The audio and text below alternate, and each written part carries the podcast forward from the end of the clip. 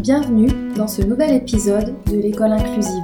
Je m'appelle Fanny et je suis prof spécialisée pour jeunes sourds et malentendants. Et je m'appelle Cécile, je suis prof spécialisée pour jeunes déficients visuels. Nous avons créé ce podcast pour partager nos discussions et nos regards croisés de professionnels sur l'école inclusive. Ici, nous parlons de nos expériences et nous donnons aussi la parole à toutes celles et ceux qui la composent, cette fameuse école inclusive. Abonne-toi pour retrouver tous les épisodes du podcast. Bonne écoute Dans ce premier épisode, on va profiter un peu de l'intro pour se présenter et puis pour vous expliquer euh, d'où est venu notre projet et qu'est-ce qu'on va vous raconter durant tous nos épisodes de ce podcast.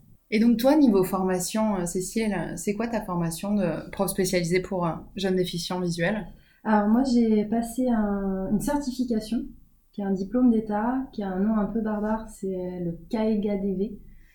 Et en fait, ça veut dire euh, le certificat d'aptitude à l'enseignement général des aveugles et des déficients visuels. Toujours plus long. Voilà, c'est un peu lourd comme, euh, comme terme, donc c'est pour ça on, on raccourcit en disant KEGADV. Et euh, c'est un diplôme qui est délivré par le ministère de la Santé et pas de l'Éducation nationale. Euh, pour euh, le diplôme plus ou moins similaire, je pense qu'on y reviendra dans d'autres épisodes, c'est euh, le KPSH, le 2CASH. Le KPI maintenant. Le KPI maintenant. Option B pour les plus âgés de nos auditeurs. Et auditrices surtout. Et auditrices, auditrices. Uh-huh. Et euh, donc c'est en fait c'est un diplôme qui est délivré par le ministère de la Santé, qui est accessible euh, à toute personne ayant une volonté de travailler dans le médico-social et euh, qui se fait en deux ans et demi, trois ans, à raison d'une semaine de regroupement euh, sur trois ans, et en même temps tu es en poste dans une classe. Oh, c'est long quand même. Hein. C'est super long, c'est méga difficile. c'est euh, trois années intensives où tu manges Kaiga, tu dors Kaiga, tu vis Kaiga. Mais au bout de ces trois ans-là, euh, tu es fier d'avoir euh, acquis toute cette expérience et de pouvoir euh, brandir ce certificat qui n'est pas reconnu par tout le monde, malheureusement, mais qui apporte euh, quand même beaucoup.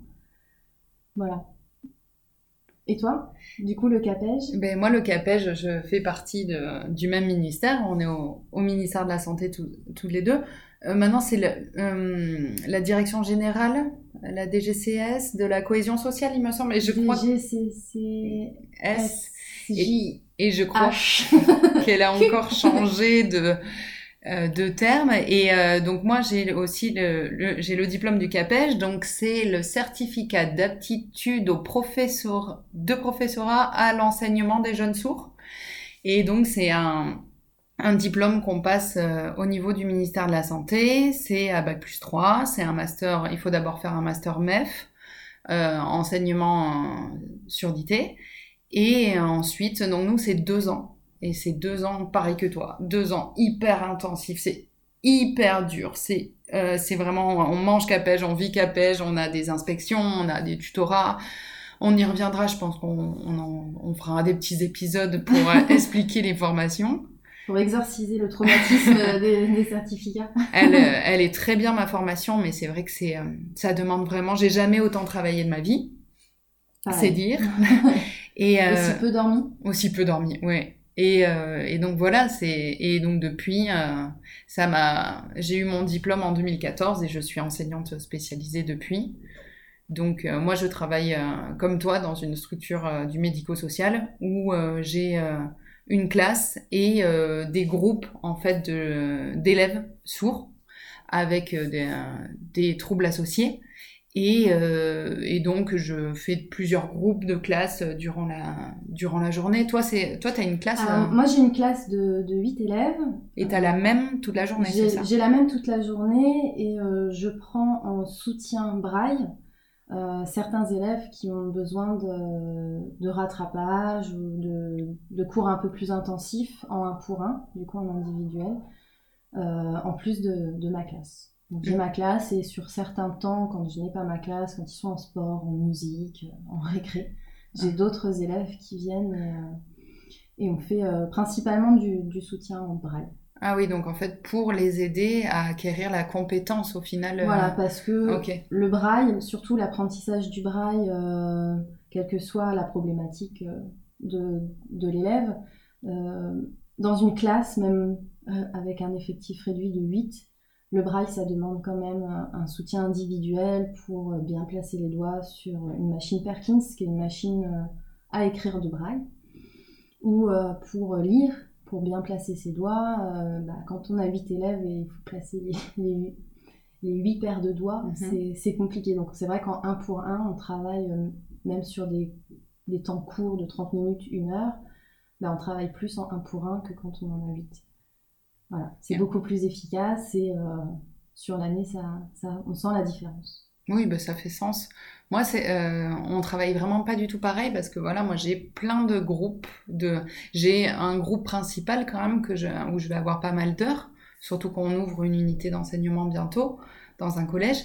Mais j'ai aussi plein de groupes de maths, de français. Moi, je fais les matières et j'ai aussi des élèves qui ne peuvent pas être en groupe, donc je les ai en individuel, euh, pour qui on va plutôt faire des activités cognitives parce qu'ils ont des retards et des troubles qui, euh, qui du coup, pour qui c'est difficile, euh, l'apprentissage ne se met pas en place comme, comme il faudrait, donc on prend plus de temps. Et moi, en individuel, je vais avoir des cours de parole pour les pour les jeunes sourds qui ont un profil et un projet linguistique oralisant. Donc les sourds peuvent parler.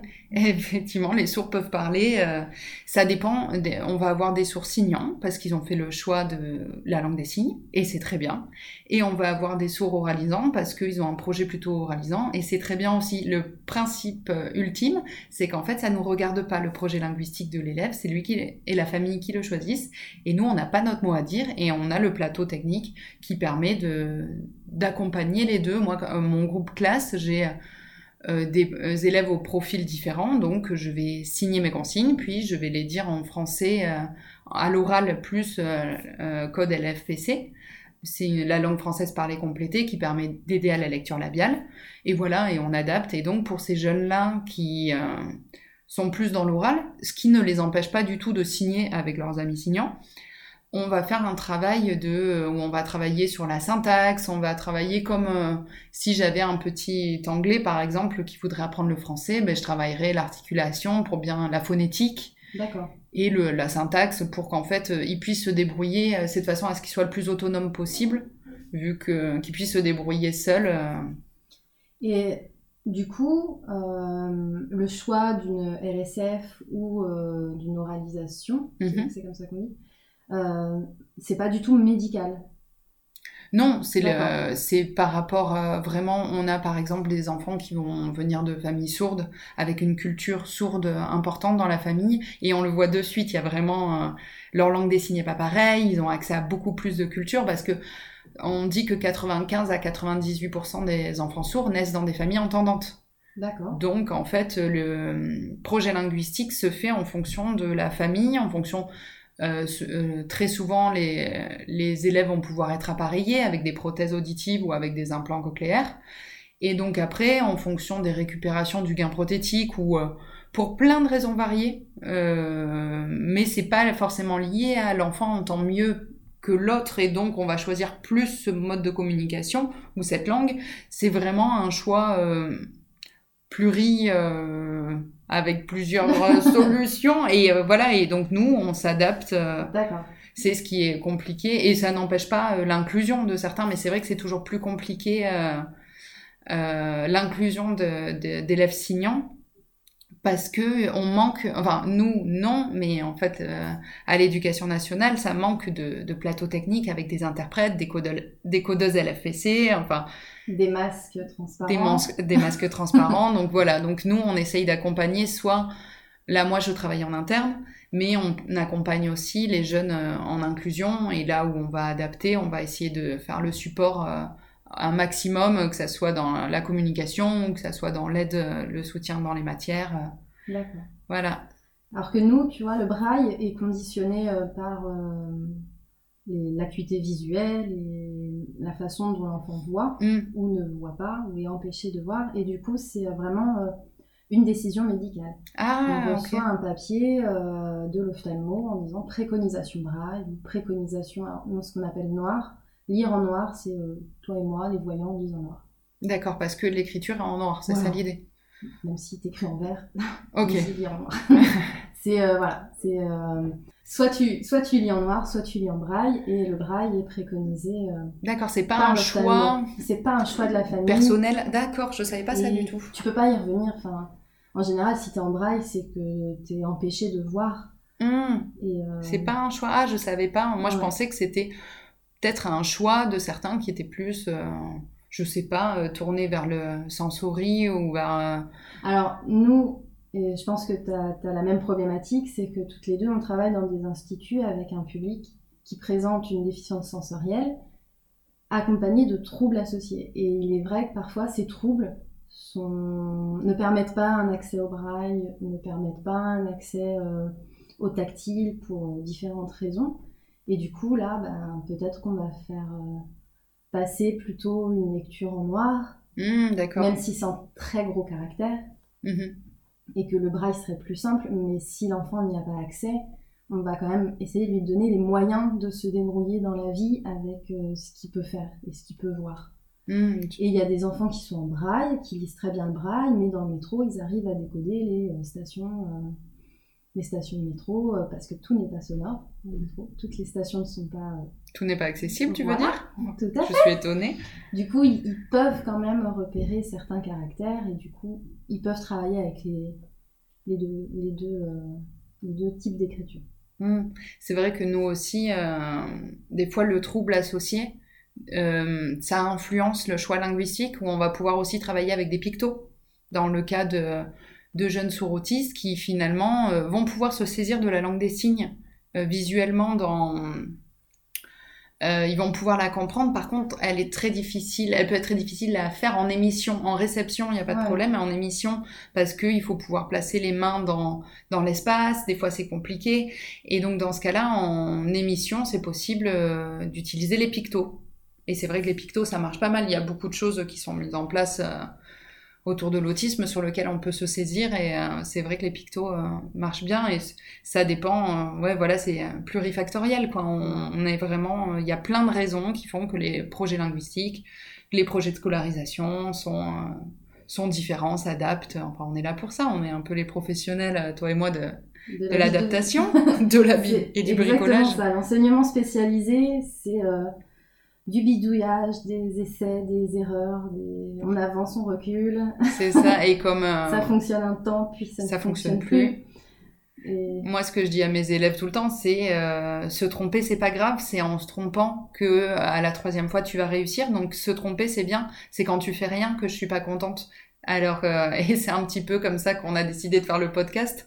On n'y connaissait pas grand chose et on a dit, euh, ben, euh, on va essayer. Et puis sûrement que les premiers épisodes seront un peu pourris, avec un montage un peu pourri aussi. Un écho dans la pièce. Mais euh, est-ce que le principe, c'est pas juste d'essayer au début et d'adapter au fur et à mesure, quoi? Et puis c'est surtout que de nos discussions euh, Twitter, parce que c'est là qu'on s'est rencontrés, Et ouais. sur Twitter. Je euh, lui ai sauté dessus, exactement. J'ai vu son compte et en fait, les KYDV, c'est des promotions qui ont beaucoup moins de, euh, de gens que le Capège. Ouais. Donc pour nous, c'est un peu des licornes, les KYDV. Euh, on est toujours là, on nous en parle en formation. On est là, mais c'est qui? Est-ce qu'on va les rencontrer? Et on se croise jamais parce que les centres de formation sont pas au même endroit. Et euh, là, quand j'ai, je suis tombée par hasard sur le profil de Cécile, que j'ai vu KYDV, j'étais oh non, une licorne, il faut que je lui parle parce que on a un métier qui est tellement rare que ça fait du bien de trouver des gens avec qui on peut échanger. C'est un métier rare et c'est un métier où euh, les gens, après leur formation CAPEJ ou CAEGA, on est éparpillés aux quatre coins de la France dans nos instituts Mm. qui eux-mêmes sont rares. et donc les, les moments d'échanger ensemble sur euh, nos difficultés, sur euh, nos, Nos trouvailles aussi nos trouvailles, tiens, ça, ça fonctionne, essaye. Tiens, ça, ça fonctionne pas, t'as fait comment? Eh ben, ces, ces moments d'échange-là, ils sont super rares. On l'a fait un peu en off, euh, en, en- tout- toutes les deux, on, on- on discute beaucoup et on s'est dit, bah, peut-être, ça allait intéresser des gens. C'est ça, peut-être qu'on euh, se partage. De toute façon, les partages, c'est jamais, euh, c'est jamais un échec de partager quelque chose. Ce n'est pas un échec, ça ne fonctionne pas. Je crois que c'est les mots de, ça n'a pas marché. Ça n'a pas marché.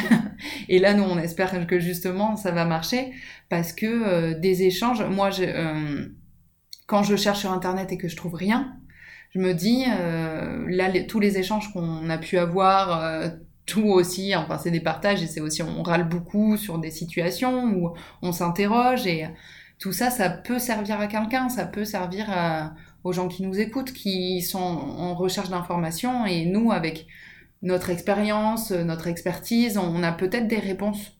Oui, et puis peut-être aussi on a des, des gens autour de nous qui vont tomber sur ce podcast, euh, pas, un parent qui a un enfant handicapé, Oui, on aimerait bien les... un euh, prof peut-être, euh, je sais pas, ou quelqu'un de curieux, ou même quelqu'un qui travaille dans le médico-social et qui a des collègues profs spécialisés, mais qui finalement c'est un peu sombre ce qu'il fait, il est dans sa classe et on n'a pas forcément d'échange parfois dans les équipes, euh, même pluri et même dans le médico-social parfois. Il y a pas forcément d'échange, c'est chacun fonctionne dans son petit, dans son petit local, dans sa petite classe et bah, peut-être qu'il y a des gens qui vont nous apporter des choses aussi, qui vont participer et nous Oui, bah, enrichir toutes ces discussions euh, et ce partage. Mais c'est ça, on aimerait vraiment beaucoup euh, que voilà que les parents euh, qui ont euh, un enfant en situation de handicap, qui par exemple ont eu un diagnostic et se retrouvent complètement perdus dans la scolarisation, de, dans les droits qu'ils ont, dans les démarches,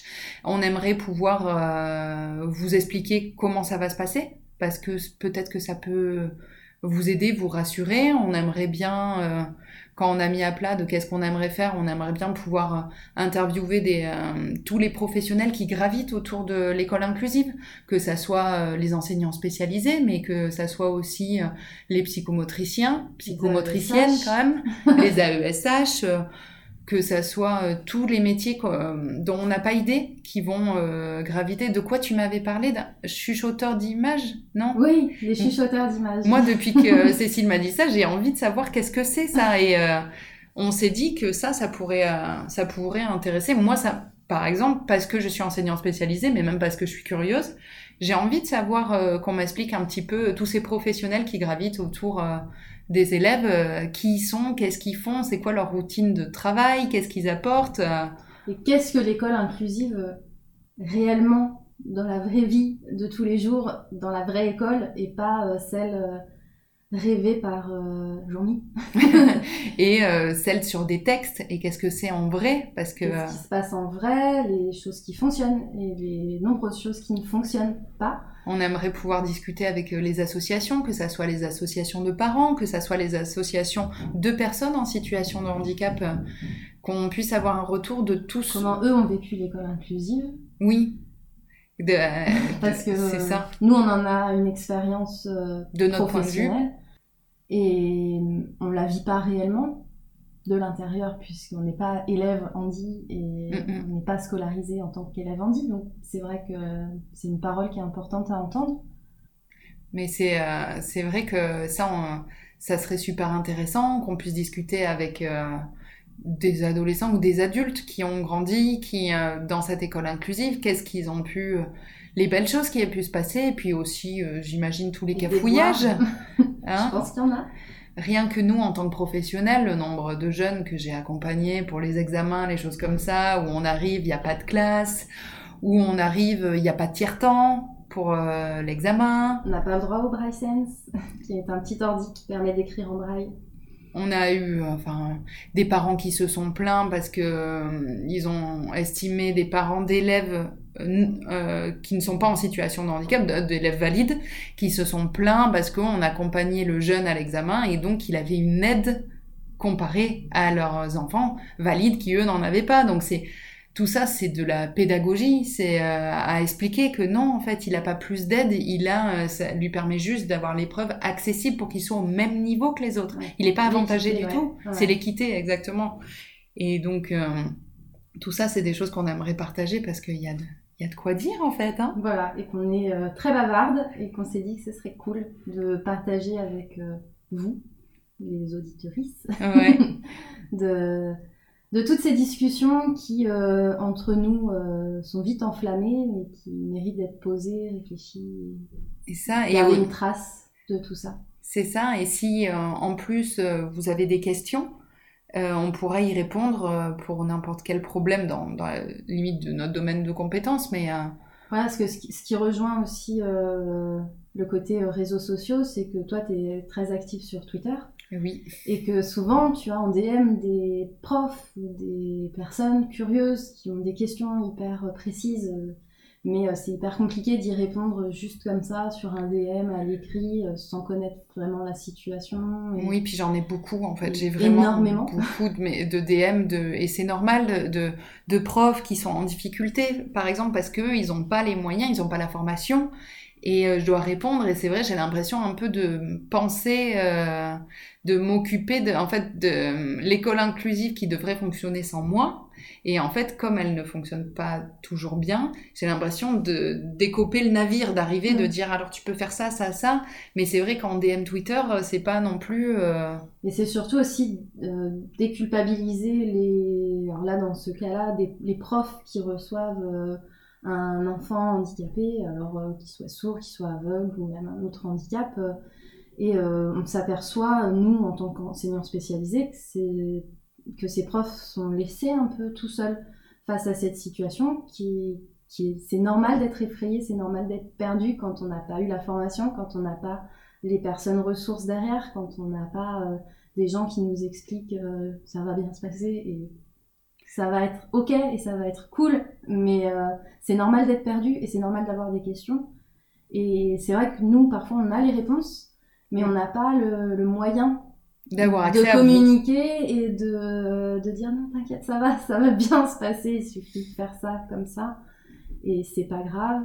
Et Et surtout qu'on est, euh, on est des professionnels plutôt rares. Vous êtes combien, vous, les KGDV T'as une idée de combien vous êtes en France? Un, un millier, je dirais, encore en exercice. Nous, on est euh, quelque chose comme 800. Mais avec possibilité d'être moins, c'est les chiffres qu'on a Oui, réussi. voilà, euh, c'est-à-dire que entre ceux qui ont passé la formation, qui sont encore en poste, ceux qui sont partis à la retraite, ceux qui ont abandonné le navire parce que pour plein de raisons, euh, en fait, euh, en poste, je suis pas sûre que vous soyez autant. Nous, on a créé une association, l'association Up Capège. C'est euh, l'association des, des enseignants Capège que j'ai euh, co-créée avec euh, d'autres euh, professeurs, d'autres femmes professeurs comme moi. Et c'est vrai qu'on essaye à l'heure actuelle de... Là, on a fait une carto de tous les établissements spécialisés pour, pour élèves sourds, pour essayer de cartographier qui est où, qui a quelle filière, et surtout de combien... fourmi. Oui, ça prend un temps de fou. Et on, on a cherché à savoir à chaque fois combien de profs capège vous avez dans les établissements. Donc là, on est en train de faire euh, un, un état des lieux de, de tous les enseignants capège euh, qui travaillent parce que des fois, on n'a pas accès. Là, on a trouvé un établissement où il y avait un prof capège Mhm. et qui savait pas que hum, l'association existait et on essayait nous on essaye de se regrouper voilà pour euh, pouvoir là on- sur le- quand on est adhérent à l'asso on a accès à un forum privé sur lequel euh, nous on voudrait s'échanger les preps parce que les preps de cours c'est des choses qui prennent un temps infini tout comme toi j'imagine Ouais, ouais. et euh, moi mon but quand je fais une séquence euh, de prep de cours euh, qui m'a pris mille ans c'est de pouvoir la donner à mes collègues en disant allez tiens cadeau vraiment euh, ça m'a Ouais. pris mille ans utilise-la s'il te plaît que je ne sois pas la seule et, euh, Et c'est donc- enrichissant de parce que, enfin, moi quand je prépare une séance, alors euh, si j'ai des supports euh, visuels, et ben ils sont adaptés euh, en différentes tailles de police, en différentes polices, en gras, en pas gras, et en braille. Et puis j'ai des braillistes qui lisent une ligne sur deux parce que c'est plus facile, d'autres non. Donc bon, il y a tout- toutes ces adaptations de supports là. Mais il y a aussi, je fais en fonction de mes élèves, donc ça fonctionne avec mes élèves. Puis il y a des choses qui fonctionnent pas. Donc si je le partage, j'attends aussi qu'on dise ah ben tiens ça moi ça a fonctionné parce que j'ai fait comme ça avec tel type d'élève. Et ça c'est hyper enrichissant parce que souvent, bah, comme on l'a dit il y a quelques minutes, on est un peu seul on est clairement seul euh, notre classe, euh, nos idées qu'on se fait euh, de notre pédagogie et que ben, parfois on, on rame un peu parce que on n'a pas les collègues pour dire ah ça j'y arrive pas du tout, comment toi t'as fait? comment toi t'as fait ouais bah, Donc ça manque. Donc on espère que que tout notre blabla pourra euh, vous donner envie de, de suivre. Et on parle euh, de nous en tant que professionnels, mais bien évidemment, tous les curieux et les curieuses qui voulaient, euh, ben, peut-être vous voulez vous renseigner sur comment ça se passe une classe, comment ça se passe euh, l'école inclusive. Ben, on espère qu'on pourra aussi répondre à vos questions, euh, qu'il y ait surtout pas de crise de légitimité à écouter le podcast parce que vous vous sentez pas légitime. Hein, mesdames, je m'adresse particulièrement à vous. Hein, la légitimité, euh, vous l'avez à écouter ce podcast et à demander une augmentation, par exemple. Hein. Et euh, donc, on espère que vous que ça, ça vous plaira, que Vous y trouverez euh, des petites billes ça, que vous viendrez écouter euh, nos blabla. Et que ce sera pas trop long à écouter. Mais ça, on vous garantit Euh, pas. Et, euh, et voilà. ouais. Donc on vous dit euh, À bientôt pour Oh. un prochain épisode. et euh, ben, d'ici là, on vous parlera de, des démarches peut-être dans le prochain épisode, des démarches si vous avez un enfant en situation de handicap ap- après le diagnostic, Comment faire? comment Que faire Aidez-nous. pour sa scolarisation et quelles sont les démarches? On va tout vous expliquer et on espère que ça vous rassurera un petit peu Donc ce sera plus clair dans ce parcours euh, qui Et de- vous attend. et de tous vos droits surtout et les, dr- les droits de vos enfants. Car Donc, vous en avez. c'est ça. Bon, bah, on vous dit à bientôt et euh, merci de nous avoir écoutés. Portez-vous bien. Ciao. Merci d'avoir écouté cet épisode de l'école inclusive. Si tu veux échanger ou discuter avec nous sur l'épisode que tu viens d'écouter, viens sur Instagram et sur Twitter. École Inclusive Podcast pour nous trouver. Si cet épisode t'a plu, fais-le écouter à tes amis, partage-le sur tes réseaux et viens nous mettre un maximum d'étoiles sur Apple Podcast. À bientôt!